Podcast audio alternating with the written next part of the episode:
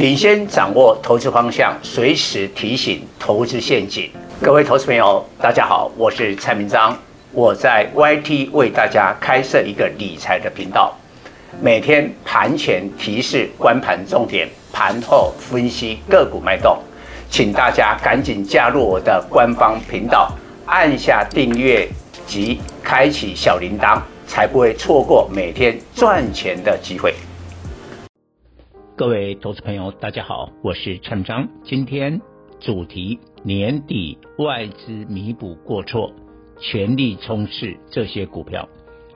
台股曾在一九九零年创下一二六八二点历史天价，但失落的三十年。与日本股市是极少数主要国际股市没有再改写记录者。然而，二零二零年爆发新冠疫情以来，受惠供应链供需缺口，使出口动能大增，加上国内油资充沛，在二零二零年七月突破一二六八二点，终于三十年来首次再创历史高点，紧接不断刷新天价。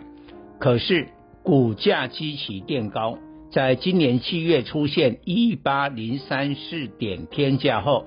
台股进入中期整理。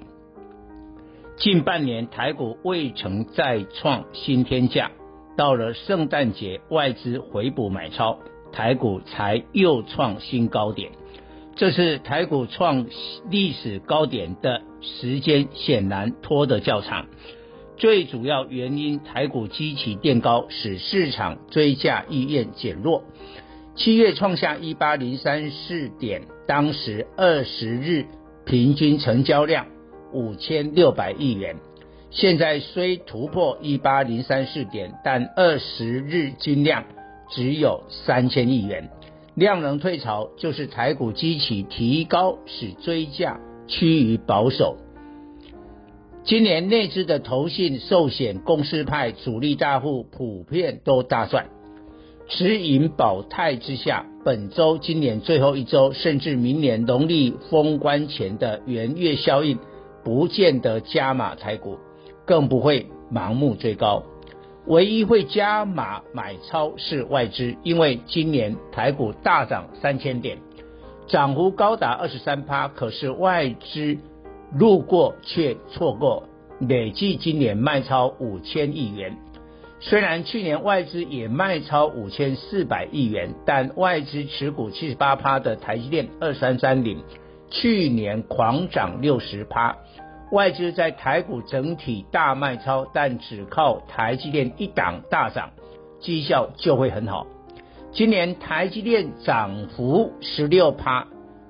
没有打败大盘。于是推测外资二零二一年大举卖超做错了，法人也是人，做错了就要弥补，外资回补造就台股再创新天价。未来国内未来内外资各自出招，盘面出现类股轮动，强弱势族群将重新洗牌。回顾今年四月，台股首次攻上一万七千点，当时外资已认为台股来到高点，提前出手卖超台股，代表性权值股台积电高点六百七十九元出现在一月，联发科二十五市高点一千一百八十五元在四月，面板双股有达二四零九、群创三四八一高点分别。三十五点五五及三十二点五五元也在四月，传产全值股中钢二零零二高点四十六点七五七五元在五月，这些全指股都是领先大盘七月一八零三四天价出现高点，并且共同现象都是被外资卖下来。举例。友达至三十五点五五元高点跌到九月低点十六点二五元，重挫五十四趴，外资共计卖超高达九十二万张。但当时外资对面板景气没有看错，友达第二季 EPS 二点零六元，第三季二点零三元，面板涨价已来到强弩之末，所以外资提前在第二季四月大举调节友达。但最新面板十二月上旬报价，电视面板跌幅全面收敛，三十二及四十三寸主流规格更持平。十一月，估十二月整体面板跌幅可望缩小至五趴，因此友达、群创第四季仍是赚钱，估单季能赚近百亿元，单季 EPS 零点八元，全年估六元，明年第一季电视面板可望落底。这波景气循环的衰退并不明显，主因现在面板应用在许多产品，除了电视之外，车用、医疗、元宇宙等，并且毛利率比较高。友达、群创从以年景从以前景气衰退学到经验，这次立刻降低电视面板的比重。而增加高毛利率产品的比重，于是整体获利可维持。如此情况是外资忽略，面板估值太低，低本利比且高值利率，外资不得不回补。联发科虽整体业务不如高通，但手机晶片已连续五季超过高通，这也是外资始料未及。并且双方的差距越来越大，全球手机晶片市占率第三季联发科四十趴，高通二十七趴，差距十三趴；而第二季联发科市占三十八趴，高通三十二趴，差距只有六趴。联发科今年 EPS 估六十六元，明年估赚七个股本，以明年 EPS 计算的本利比只有十六倍。在所有台股十三千金之中，本利比最低。对抗台股高基期选股最强大华宝是低本利比，因为明年全球升息潮，本利比是利率的导数，一旦升息，合理本利比就下降，EPS 既能成长又本利比偏低，当然成为台股领头羊。周一，联发科盘中高点一千一百八十五元，平的历史天价，在台股十大全值股第一档向上转强，推测与外资买盘有关。另外，十大全值股目前价位与今年高点最接近是国泰金二八八二，高点六十三点五元，与现在价位差距三趴。国泰金今年 EPS 估十一元，创历史纪录。也符合低本利比高值利率，但金融股发动时机要再等一等。若联总会明年三月提早升息，升息，金融股在农历年前后就会热身。综合以上分析，外资大致会从台积电、莲花科、面板双虎、中钢等今年高点领先大盘的全值股回补。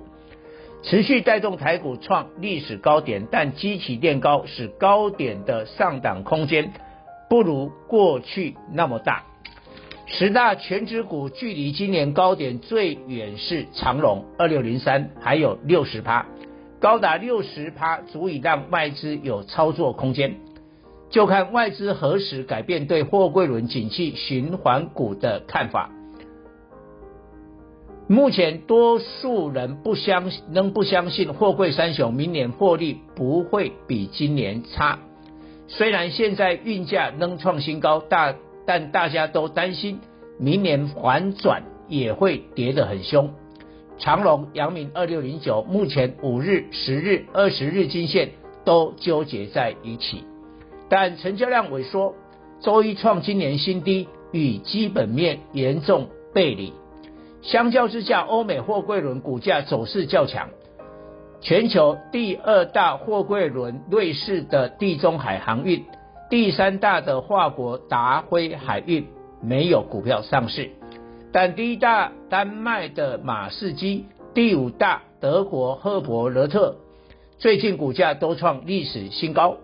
而欧美股市近来自高点回档修正，并没有如同台股创新天价。但欧美投资人认为，持有航运股市优先的成长股及强大现金流量，所以马士基、赫伯罗特相对强势。货柜轮是国际性产业，同样面对塞港、运价飙涨、疫情、人力短缺，不可能出现欧美货柜轮股价创新高，而国内货柜三雄涨不起来。货柜三雄估计今年税后盈利大赚五千亿元，胜过金融股。明年盈利仍然维持今年水准。以上报告。